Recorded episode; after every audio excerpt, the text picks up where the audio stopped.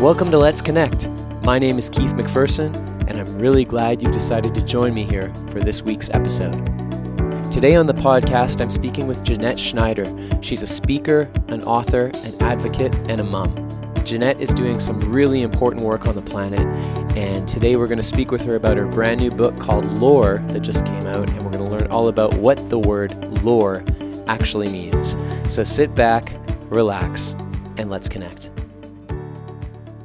Hey everyone, I hope you're having a wonderful week wherever you are tuning into this. I'm here tonight in a hotel room in Marina Del Rey in California. I spent the last week in this area. Um, it's been really, really inspiring this week. I have so many stories that this could probably be a whole podcast just to tell you about the experiences of this week.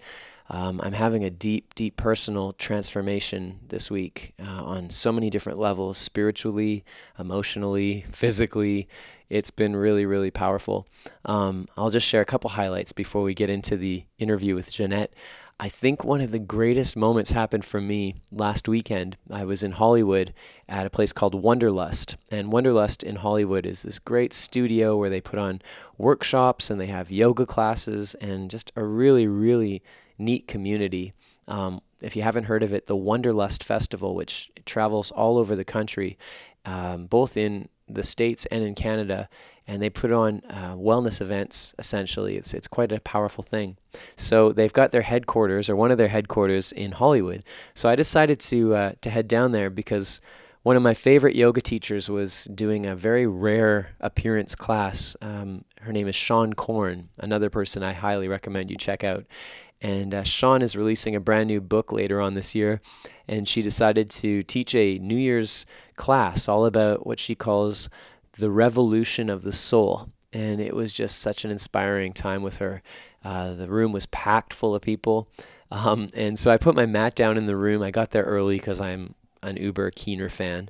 And I put my mat down early, close to the front, and I met this woman who um, introduced herself, and she said, "Bring your mat up by mine." So I slid my mat up by hers, and realized that I was in the front row of the the class. And sure enough, I ended up doing the class with Seane Corn, one of my favorite teachers, like literally like an arm's length away from me for most of the class. And although it was quite intimidating, I also really enjoyed being that close to somebody with such incredible um, message and, and, just an amazing woman. So it was really, really cool. Um, it turns out that where I had my mat originally in the yoga room, uh, there was a space there, and, and another lady put her mat down there, and we became friends very quickly. And um, so random, but after the class, she asked me if I wanted to go and see a movie down the street. So we ended up going to see a movie called Mary Poppins Returns, if you haven't heard of it. Um, and what was so ironic about all this was uh, just a few days earlier, I'd been thinking about how I've spent a lot of my life over 2018 just really in this like work mode with the book coming out and all the promotion that has to go with that. And um, one of my intentions early last week was just to to have more fun as 2019 comes in. So when this lady um, asked me if I wanted to go and see Mary Poppins at the theater with her. I thought, well, what a great opportunity. So we went together and uh, watched Mary Poppins, and there was just so many little neat nuances there that happened. Um, I ended up getting a free bag of popcorn at the concession stand, kind of by random chance, and got to give it to this this girl that was just so delighted to have a free bag of popcorn. Um, we watched the movie, and at the end of the movie, I went downstairs on my way to the washroom and realized that this this theater we were watching the movie in only plays Disney movies. It's called the El Capitan on Hollywood Boulevard. And uh, so, how cool is this? I go downstairs, and all of the artifacts and the costumes from the movie are actually on display in the theater. So after watching the movie and feeling like a kid, and then going downstairs in this theater and seeing the actual outfit that uh, Mary Poppins was wearing and the bowl that was used in the movie, and on and on, it was really surreal. I felt like I was uh, in a dream sequence. And what I'd been seeing in the theater was like the inner dream, and then all of the artifacts that literally appeared um, was like the outer dream and we're always doing this if you really think about it you know we're we're, we're imagining in our, our inner theater of our imagination in our mind and um, and then all of a sudden over time if you're paying attention in this thing called life you start realizing that what you've been imagining on the inside starts showing up on the outside. And uh, we really are responsible for creating our own magic, our own realities. Um, and for me, that's what, what's been happening all week. I could go on and on and tell you just a whole whack of stories about all of the incredible connections that, that have happened this week and the synchronicities and it's just been quite amazing. But uh, I will save that for another time, another place, because I want to get on today to why we're here, and that's to learn a little bit more about the wonderful Jeanette Schneider, who um, is going to really inspire you. I know this conversation I had with her happened a few weeks ago. She lives in Las Vegas. I was up in Winnipeg at the time, and um, so let's let's tune into this. I invite you to sit back and just take in the words of this wonderful conversation, and we'll see you on the other side. Here's Jeanette Schneider. All right, well, joining me from Las Vegas, Nevada, um, somebody that I just recently discovered in her incredible book, Lore Harnessing Your Past to Create Your Future. And it's a really, really great read so far. And Jeanette Schneider's joining us here on Let's Connect. Hey, Jeanette, how you doing? Good morning. I'm good. Thank you so much for having me. Yeah, it's awesome to connect with you. I just love the work you've been doing in the world. It's so inspiring. Oh, thank you. That makes me feel good. it's it's nice to connect with like-minded, yeah. like-minded folks. So thank you. Absolutely. You know, just for like the listeners that aren't, especially the Canadian listeners up here where I am, um, mm-hmm. we're just getting to know about this book. Tell me a little bit about the book and and what inspired you to write it. Absolutely. Um, the book was truly inspired by my daughter. Um, I, I kind of grew in a career that was uh, male dominated. And it was after becoming a mom and kind of going back to work after maternity leave that I realized I wanted to wor- the world to look a little different before my daughter got there. And um, it kind of was a, a very, um, it just it's happened over time and organically and I started blogging for women in right after my daughter was born. And at some point in time, I looked at some friends and I said, "Hey, you know, I really feel like I am connected to some amazing women um, who've had really great experiences in life um, that most women and girls would have no idea." And I'd love to find a way to virally mentor others by sharing our stories and the things we wish we would have known when we were younger. Mm. And what started as just like a viral blog project became this really beautiful um, experience and people relating their stories from their past and realizing how alike we truly are and how we have a tendency to share a lot of the same messaging. Um, and I really wanted to dig into that. So I created the book as a way to kind of dig into the project and share the things I learned through the communication with these women who share their stories. Wow, that's amazing. Um, if we just back up, what kind of career did you leave to do all this work? What, what where, where were you? So I'm a senior vice president um, with a large financial um, company. Um, so I'm in finance. I manage lots and lots of money, and I'm actually retiring at the end of this year. I did this. I wrote this book, this three-year project, um, and the book took me about a year to write. Um, I did it all while working full time, traveling around the country, um, being a mom, and it was after the book came out and I started doing podcasts and interviews and and speaking that I realized I really want this to be my life's work. So I actually retire at the end of this year. On December 31st, it will be my last day in finance. Um, I've been doing it for two decades and dedicating my life to making the world a better place for the next generation. Wow, that is a huge shift and so awesome. I am I'm so curious about this. I know a lot of my listeners that tune into the podcast are often dealing with this work life balance situation. Mm-hmm. And a lot of them have dreams of doing something beyond the sort of hamster wheel that they're on. Like, how did you get the guts to actually step outside of that world that you were in and move into this dream. Like that's amazing. I've always, you know, I've been writing forever. I love, I've, I've had just this really deep connection with words and language and storytelling since I was about 13 years old.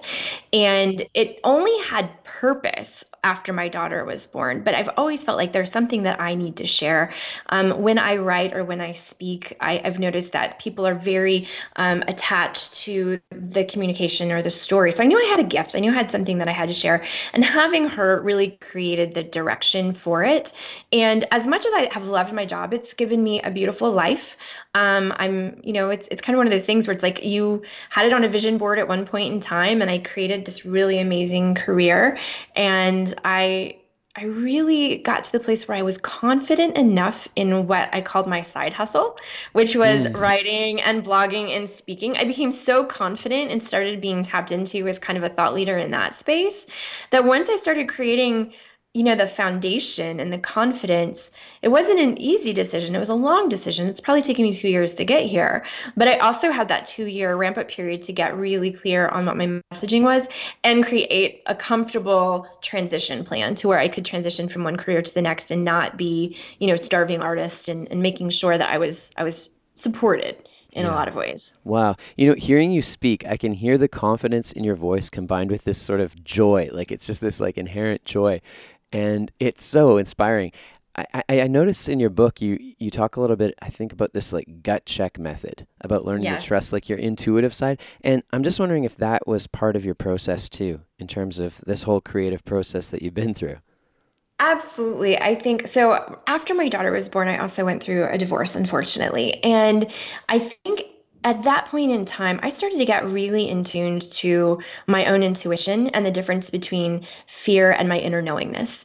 And it's been an absolute and total journey. But what I learned is when you start to become self aware enough to tune into your own voices, right? The voices in your head and your heart and your gut, wherever it is, you start to learn the difference between fear and intuition.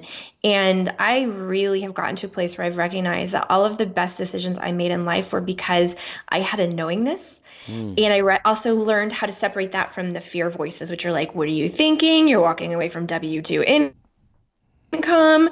Like what about you know insurance? Like you have all of those things. But then you have a knowingness that's like i know that i can do this. I know that i'm good at it.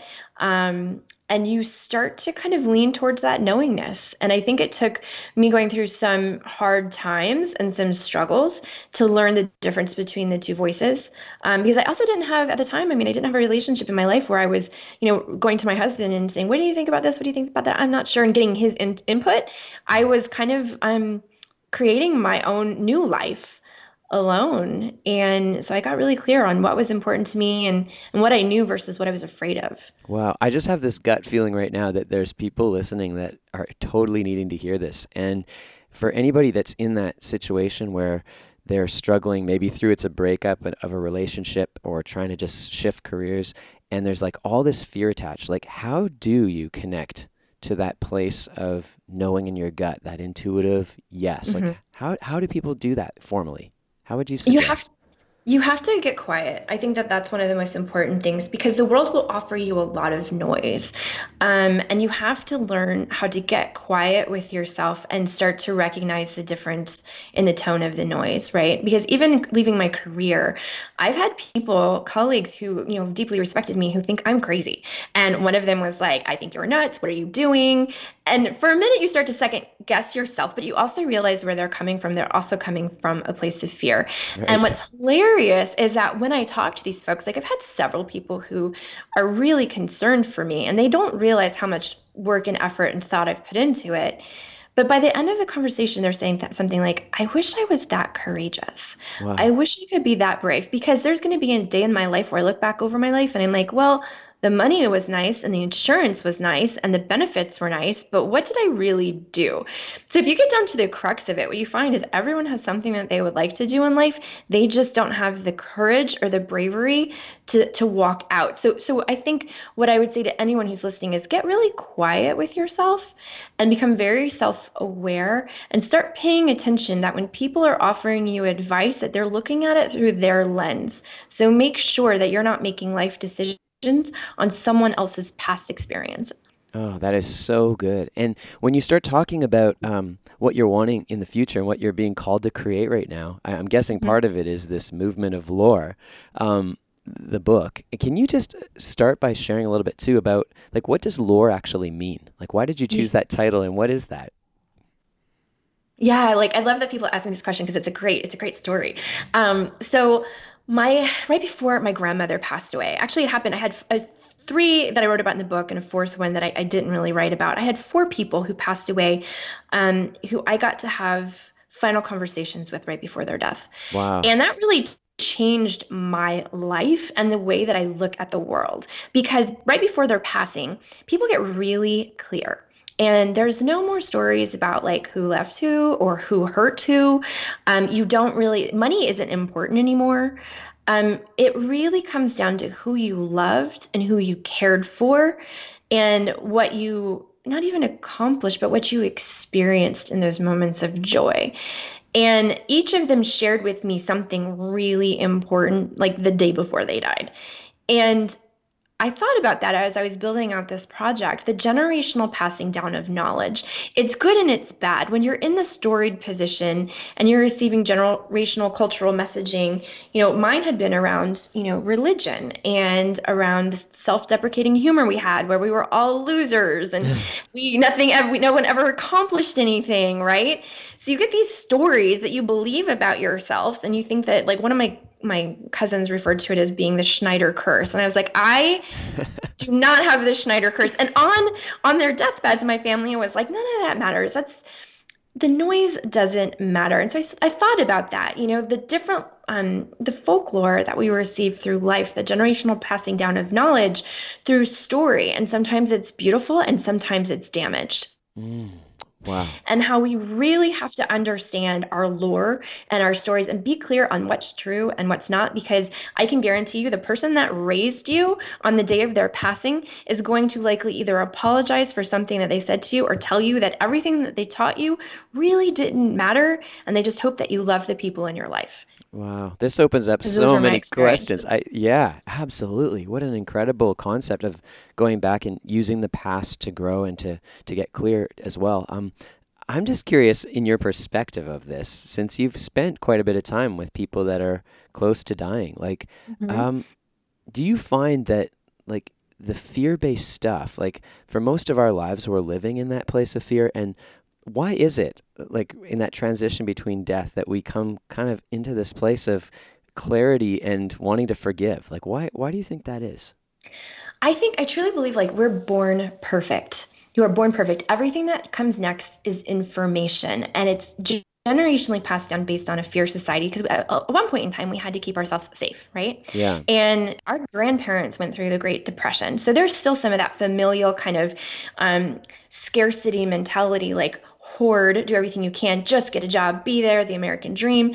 And a lot of what we believe, and, and of course, you know, from my perspective, I'm looking at, um, you look at the Industrial Revolution and how there was this, you know, women need to be in the home and they need this, and this is what a man looks like, and this is what we've received so much of our information just because of um, propaganda and advertising and and, and agenda mm-hmm. and and fear so if you look at you know wanting to stay safe from just a, a, physical perspective and then wanting to stay safe and have security from a monetary financial like life um, value perspective we we get away from the love you know we get away from the actual everyday like how to be a good person and how to love the people in your life because we're constantly being told that there is some dream out there that we have to attain. And i think right before death people get super clear almost as if they were you know just born. You know when you're born you, all you want to do is you want to love and be loved. Right before you pass um, each of these individuals had something to tell me and they couldn't leave this earth until they shared these words with me. And i feel that it was like one of the greatest blessings because i think that they get super clear that they can't take it with them. You enter this life alone you leave alone. Wow. what happens in between you are completely in control of but you have to uncover what's been shared with you because of an agenda or a fear-based belief system. And i just think like you realize that right before you go. You're, yeah. you're walking out alone yeah. One thing I'm appreciating about you is it feels like um, you are living like you've already died. Like you've there's yes. a there's a real clarity in you here of knowing, like a deep inner knowing. I, I'm just curious, like if you were on your deathbed or close to it right now, um, mm-hmm. what is the clarity you would share? Um, for me, it's kind of funny because I make a lot of my decisions from that deathbed perspective, and I know that sounds maudlin, but you know, because of these experiences I've had, yeah. I have a tendency to to have a conversation with that version of myself. And she's in her, on her deathbed, and she has her family members around me, around her, and she's looking at them, and they are all feeling sorry for her, and she's looking at me and saying, if I'm leaving them, I need to be able to tell them that I've lived a good life. So don't make me have any regrets. Make me know. I want to be able to look at the people in my life and say, I lived a good life and I cannot wait to see what happens next. I'm curious about the transition. I'm good. Love on each other, take care of each other, and um, listen to me more than anything. It's it's find your knowingness and start trusting that place within yourself because it will not lead you wrong. Learn the difference between the knowingness and what you've been told. And I think that's my lesson. Um, it's it's the clarity that I have now. It's rather than kind of oh I need to work at a corporate career because it means I'm successful, and I need to own a home because that means I'm successful, and I need this because it means I'm successful. Yeah. And I'm learning just to follow the knowingness and um, and realize where my gifts lie. Wow, oh man, Liz, you're bringing up this prayer that I say every morning in my my meditation practice. It's from Saint Francis of Assisi, and the last mm-hmm. line of it talks about um, it's in dying that we're born into eternal life, and one of my mentors, Wayne Dyer, used to quote this a lot and, and talk about the idea that, you know, if you can die while you're still alive, meaning letting go of that ego, that part of you that thinks you're separate from and you are what you do and you are what you have. And as you're suggesting, all these pieces, and to, to get the clarity of like, why am I actually here and not be spoon fed from the outside world? Like, there is just wisdom that comes through. And what I'm appreciating about you, Jeanette, is it's like I get this sense from you that you are living from that place of clarity and spirit, and you're here to do such amazing things like this book and this whole waking people up to this truth. It's really cool. Well, thank you. And it's it's so nice to hear that reflected back. And I will tell you there are days absolutely where I'm like, what am I doing? You know, because you have those moments. And but here's the difference. I can get out of those moments very, very quickly. How do you do it? Um, um, I, I recognize the moment that I'm starting to have like, a, oh God, or feel old anxiety that I used to carry with me on a daily basis that I have gotten rid of because of my meditative practice. Yep. Whenever I start to feel some of those old things pop up, I can see them and I move into an observer perspective. Mm. And as opposed to being in them, I pull myself out of them and then I look at them from a broader perspective. Free writing has absolutely helped me get perspective when I'm starting to feel a little fear based, um, where it's just stream of consciousness consciousness writing that Julia Cameron writes about in The Artist's Way. Yep. Um, that really helps you to unblock yourself and get clear on what what you're dealing with in the moment and a lot of times i can recognize i've just been triggered because an old story has been has been has reemerged right? right and so i think if you can move yourself into a place of rather victim blame i'm in it and move into a place of observation perspective even and, and i will actually time myself. I'll be like i had this thing happen and i got scared and it took me 45 minutes to pull myself out of it. Or it took me 35 minutes to pull myself out of it. So it's almost like i have these like these layers of success where i'm like that one only took me 20 minutes to realize that that was an old story that was triggered and i am good. Wow. you know it's like you can get to that place. I think there's such freedom in it. Yeah. Um and you become a creator. And i think that's the thing that i've loved is that i as i've moved into this mindset shift i've moved less from asking permission and being fearful and wondering if i'm going to fail to being like i am a creator. And every failure is a gift and a lesson and it just I keep going, hmm. and um, it's been a blessing. That's amazing. You know, you mentioned writing, and I've I've noticed this trend in talking to you just about how that really seems to be foundational. And I know in your book too, there's a, a lot around writing love letters to yourself and different versions of yourself. I think you even have some sort of a movement going on with love letter writing. I, I'd love to hear a little bit more about that and just what that's all about. Yeah, absolutely. So when I first started, it was kind of funny because, like I said, it was supposed to be viral mentorship.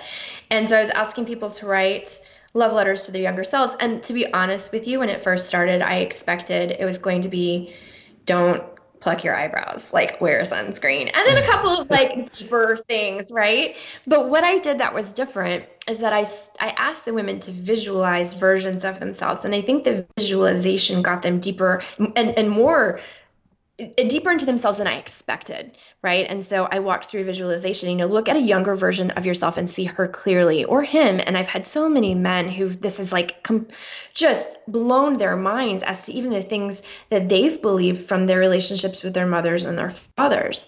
And, you know, really getting clear on that younger version, seeing them walking through the visualization and then speaking to them from your soul. I think once you get through the visualization, you start to get like really super emotionally attached to this younger version of yourself and you start to feel nurturing.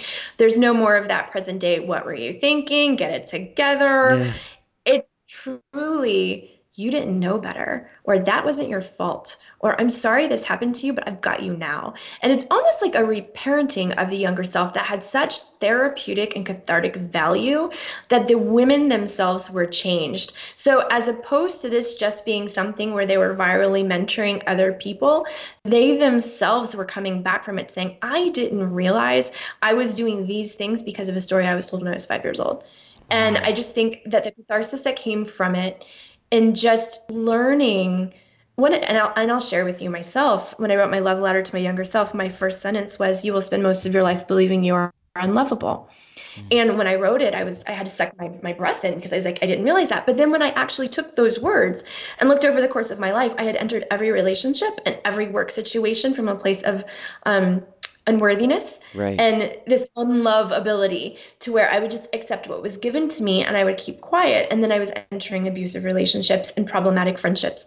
And once I got clear on that, I cleaned house and I um, I shifted my relationships, my friendships. Um, I am now in the most purposeful and mindful relationship, romantic relationship I've ever been in, mm. because I can now enter it as a person who is loved and lovable, and that just un, un unwinding that message has completely changed my life. Yeah, well, that doesn't happen overnight, I suspect, for you to move from the place of unlovable to lovable. I mean, there's some serious work that's been done in there. And yes. I'm sensing that a lot of the work that you're helping people do is this, is the processing from their past to learn to grow into the future. Is that correct? Absolutely. And it's it's it's layered, you know? Like I, I get to a point to where I'm like, okay, I finally got to this place of worth and lovableness. And then my boyfriend and I had our first little, you know, troubled spot. And immediately all of a sudden I was like, I have a belief that I am easily leavable. I gotta work on this one. You know oh, I mean? no. Yeah, I know. Was was that during Mercury retrograde by chance? Because I, I was going through a similar thing. it probably was just a couple months ago or a month ago. Yeah, um, I think so. I think there was a common thing going on in the world about a month ago around that. uh, no, and it's it's so like I, I really believe we all have very similar based belief systems and that's one of the things i recognized in the letters as well in the interviews that i create I, I conducted in the surveys that i did with the the, the people that did the letters um, men and women um, we have issues with with whether we are worthy um, whether we are lovable, if we are wanted, if um, there have been a lot of people who have experienced deep trauma mm-hmm. and that has completely changed them in a different way. Um, we all are very similar, but we don't give each other we don't give each other kind of the the space to to believe that. Um, we, I, am just curious oh. on this. Like, why are we still collectively telling the story like you're not lovable, and where did that all begin? Do you have any idea of that? I I think I, I think it really begins with control and worth in, in family dynamics. Mm. And I don't know if it's generational and passed down because of um, struggle, mm-hmm. right? And the way people have been treated over the course of history. Um, there are, and if you look back over the course of history, I mean, there's always the good people and the bad people, the people who are the warriors and the people who are um, who are treated poorly. So I don't I don't know if you could like yeah. historically go and anthropologically go back through time and say, "Hey, let's really dig into your ancestry and understand if these are words and sentences and belief systems that have just passed generationally. Um, I also truly believe advertising has so much to do with it. Yeah. Um, if you look at the journals of girls um, before the Industrial Revolution, they wrote of being pure of heart and kind and generous. They did not write about their bodies or the way they looked, or um, you know, they could be in love with someone, but they wouldn't. There was no jealousy and anything like that. Oh, that like makes um, my heart sad hearing this. Right? yeah. Well, if, if you look at the Industrial Revolution, when all of a sudden they needed to, um, mm. they put mirrors in homes. They started creating clothing sizes. Before that, there were no sizes um, they started creating creams, face creams, um, and they started advertising this will make you look more beautiful. This will help you get a husband. This will help you. We created an environment where women were pitted against each other for um, security for husbands for jobs for whatever because we we created almost this abusive relationship with self through advertising. Wow. And I've watched that over the course of time. If you look at some of the work that's being done out of the Geena Davis Institute for Gender and Media, we propagate that in media and film. Wow, um, we do. We, we have completely 100% totally. And I, I, will tell you one of the things i'm, I'm really proud of is that um, I've, I've worked with a brand manager who works for a large advertising company. And because of the things i've been able to share with him uh, about the anthropological effects of, of advertising he's actually adjusted a couple of um, large national advertising campaigns. Oh wow. Um, that to me is like a, a, boon that's a win right? If you can say i am seeing campaigns change because of education around gender um, and the way we we create these. And, and guys have the same thing right? We don't create um, the ability for them to offer words of emotion and we don't show them they're, they're not allowed to talk about their emotions or have feelings. They're supposed to be strong and brave and if you look at the movies if you look at advertising and you look at commercials it, it's the same type of gendered expectation. So I, I do feel like anthropologically there's something there but i also feel like the advent of commercialism yeah. has created a lot of it. Absolutely. And like moving forward into the future vision like what would be your ultimate heaven on earth perfect vision of what you think should happen here with the situation at hand it's so funny that you asked me that because I'm dealing with this right now. I'm thinking through it. And, um, you know, with the Me Too movement, in me being in corporate America in a patriarchal work environment, um, what I'm watching is men actually becoming more and more uncomfortable and stepping more into patriarchal roles and being afraid of being falsely accused for something. And I worry that if we don't find a way to respect the differences of the genders and i can go super deep if you want to talk about the biology of of each of our genders and why we have to come together in decision makings and yeah. why statistically it's important for us you know if you look at i actually was interviewing a woman from the cia recently and she's talking about national security and how um, the decisions around national security are made by men but 50% of the population does not have security because rape is still used as a crime of war right. um, and then you look at finance and every time there is two or more women women on a board or in executive leadership roles the companies are healthier and they do better in the global economy. So it's it's it, there's these examples of why statistically and and you know we need women and men to come together but can we get to a place and this is where i'm i'm i'm working on right now and i would love to figure out how to to not solve for this but create an environment where we can discuss being almost genderless in the way we um, look at advertising and business. If we can find a way where we need each other and create instead of a woman should be desirable and a man should be strong, create wow we're going to have a better global society and national security and better you know world environment and I, and I don't think this has to do with one kind. i think this is a global um, issue which yeah. you know it's going to go on forever but i think we have to get to a place where that genders actually see why it's important for us to come together because we're more powerful when we're making decisions um, at the same table. Absolutely. Wow. And so, what are the steps? Like, what's the next step towards that vision?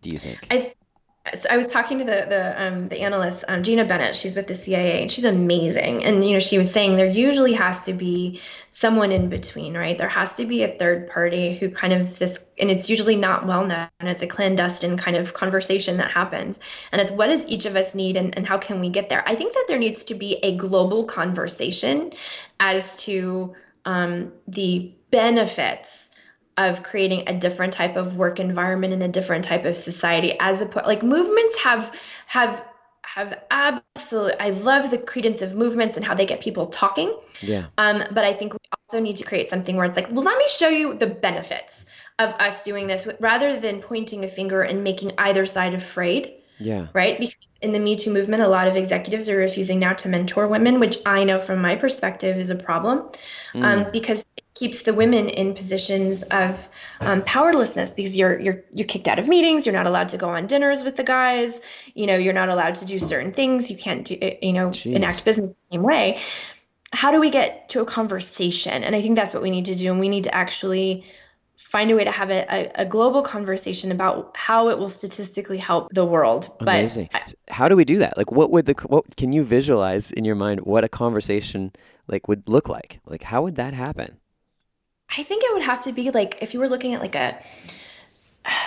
It's it's not a political party, right? It's it's like a, it's like a, a a global like a UNICEF or a UN or somebody like that who's mm. instead of creating a movement or a um, or a fundraising technique. Instead, it's a, a global summit, right? Oh, There's wow. a global summit where people are talking about why it's important and understanding. You know, I've watched a lot of movements that have moved into other countries, help trying to help women. You have to also be very aware of the um, of the mindsets and the traditions um, because you can go in thinking that you're helping someone you don't understand you're creating an entirely different issue right. so i think it would have to be like a un or a unicef who's kind of bringing people together and saying let's summit let's talk you know country to country but let's do it from a data perspective let's right. do it from a knowledge perspective not a finger pointing this is what's happened. Let's do it from the place of, of problem solving. Right. Oh, I love that. I also am thinking as you're speaking about just what we can actually do on a on a personal level. I mean, I think that there's there may be something there too. Like as you're talking, it's just triggering in me, and I'm I can't remember the exact quote. I'm trying to look it up from Margaret Mead. Do you, do, have you heard th- this quote? She she talks about this idea of don't underestimate the the power of a small group of people to change the world because she's mm-hmm. like that's in fact what has changed the world yes. in, along those lines and it's like just the question of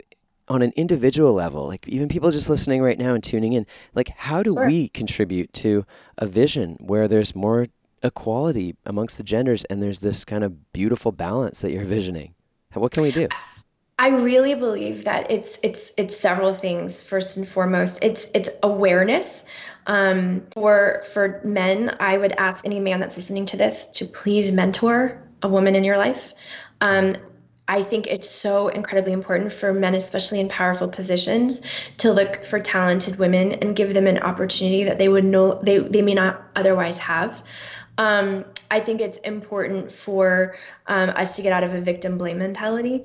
Yes. Um, I think we have to understand our own triggers. And I, I don't like to be around people who hate men or don't like women or point fingers or say they knew what they were getting into.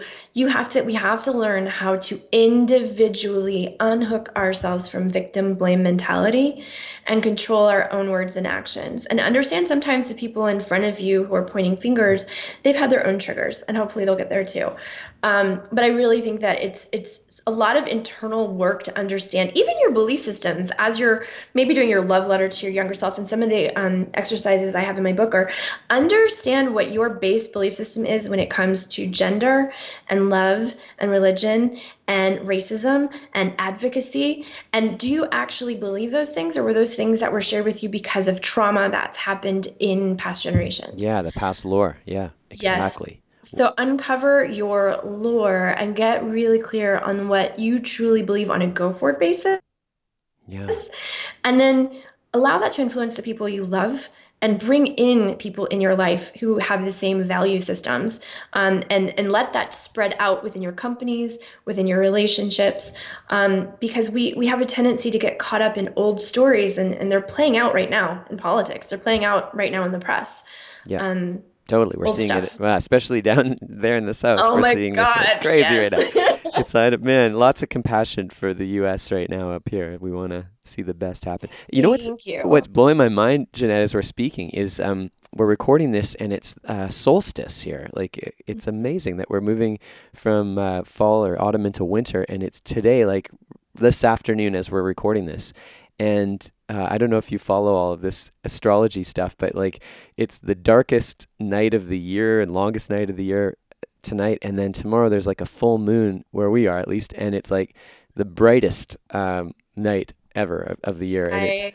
love that. We amazing. Made, we've just made a prayer we've just made a prayer to the universe. I love it. I, I think I, I do follow, even though like I'm very data specific and I'm I'm finance mind.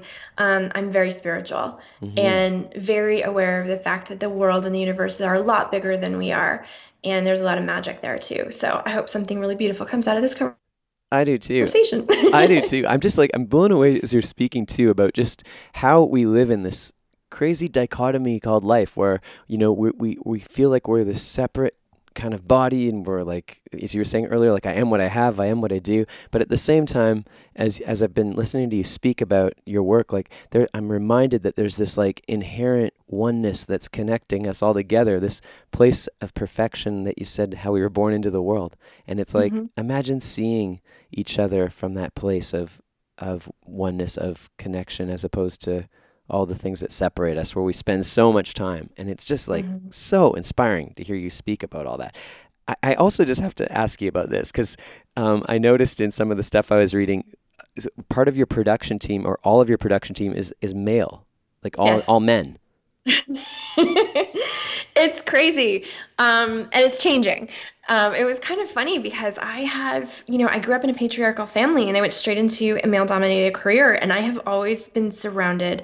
I'm a, I'm a woman's woman. I will absolutely support women 100%. Um, and, but the people that are closest to me for the longest time have been men. And um, I originally started my brand manager a gentleman based out of Chicago. Um, we met at a conference and we started talking. He's like, "You have something here." I'm like, "I want to write a book," and he's like, "I'm going to help you." Mm. And I, I appreciate him because he pulled me along.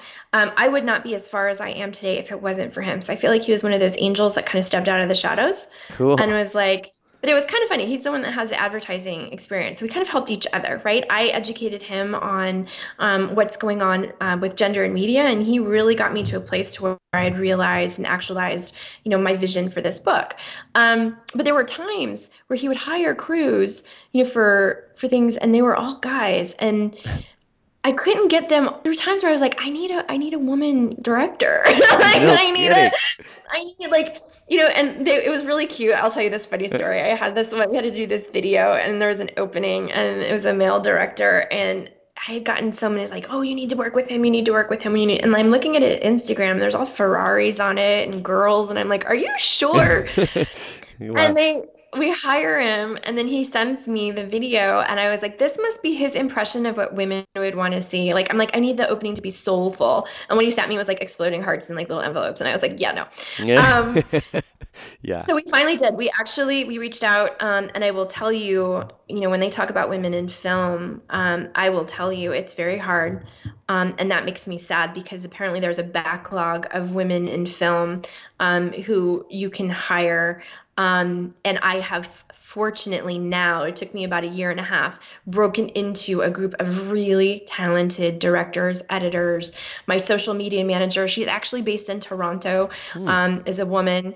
Um, my publicist now is an all woman team out of New York. Awesome. Um, so, yeah, it started being all men, and I love the men. I, I believe that we need each other and we need to advocate, and, and we're allies, and we need each other's support but I was like, I have to, I have to find the ladies out there, and uh, it took us a little while, but we found some really talented women. Oh, that's good. So there's some balance now. I, I was just intrigued because uh, your publicist was sharing with me a little bit about this male part of the team and how you do these interviews, and then afterwards they're they're apologizing for all the men in the world. Yes! I was like, oh man, it's great. It's so funny because we have, you know, we'll do these um, interviews on camera, and a lot of times the guys don't know who the women are, you know, and they come to the set and and um, the women will start speaking and i see them wiping their tears or afterwards we'll say hey like I want to write a letter to my younger self. Like guys need this too.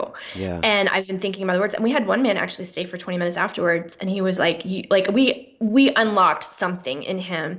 And unfortunately, you know, I I, I interviewed um, I've interviewed several women who've been victims of sexual assault. I should say survivors, you know, because they're amazing and they don't yeah. let it define them, but they also have a message. And afterwards, the guys would say, "I am so sorry for what these guys did to you, and I, I'm I'm sorry um, that this happened, and I hope that you see that there are other men." And I have to tell you, that's wow. one of the things I've also appreciated about this project um, that's hit me deep is. Um, coming from the male dominated career and going through a terrible divorce and different things, I, as much as I love men, I wasn't seeing the best of them for a while.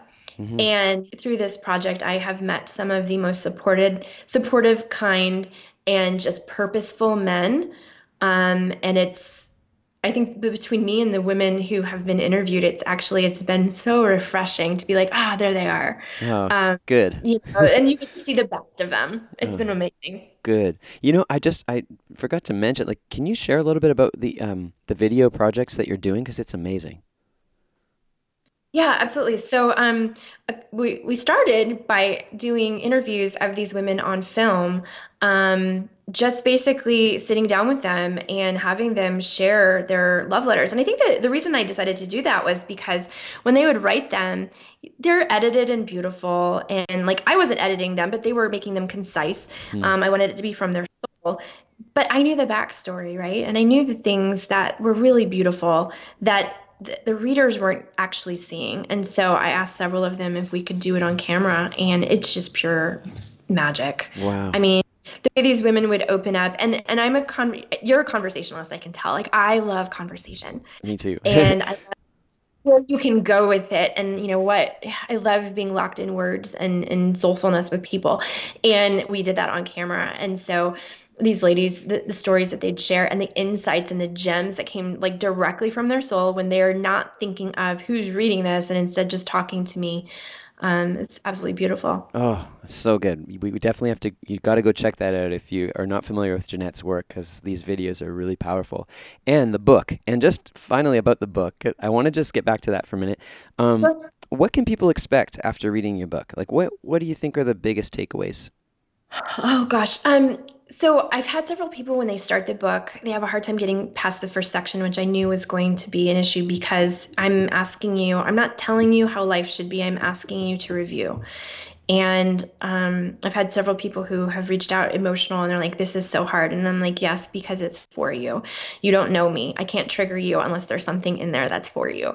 And so I, I just tell people when you first get started, you may remember some things. You may um, be kind of surprised at what pops up, um, but keep going mm. promise yourself and commit your, to yourself that you're going to keep going because after that it gets so much more beautiful and purposeful you know you really have to pull these things out of yourself and and create a forgiveness practice for yourself and others.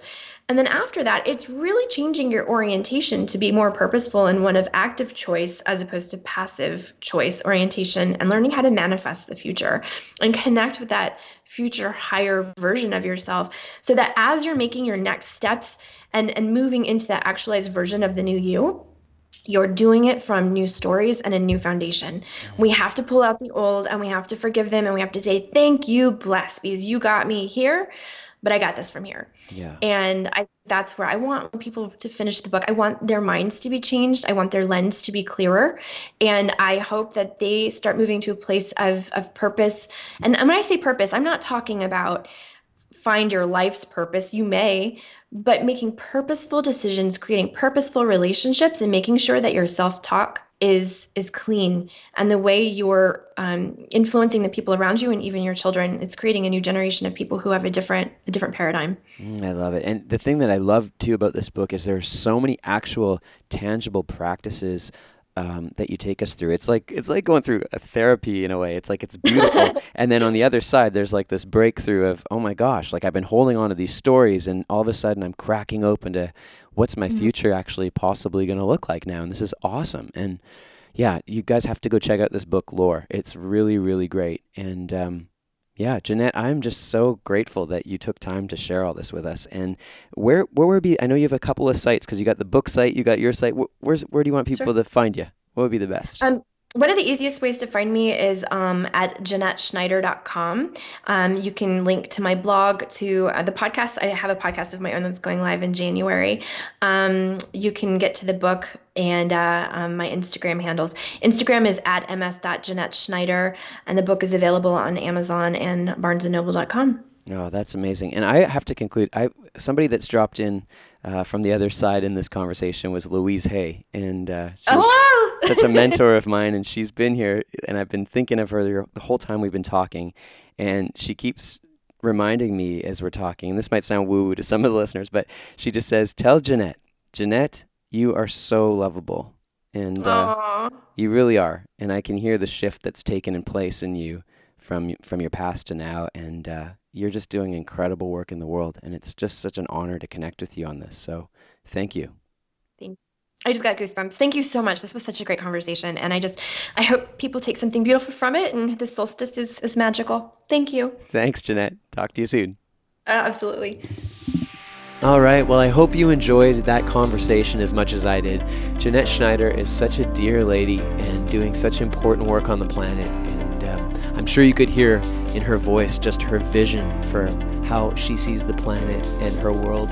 And hopefully that inspires you as well. So thank you so much for being here and listening and tuning in. And I look forward to seeing you next time here, same place, same time. Perhaps, perhaps not. It's a podcast. But we'll see you next time on Let's Connect.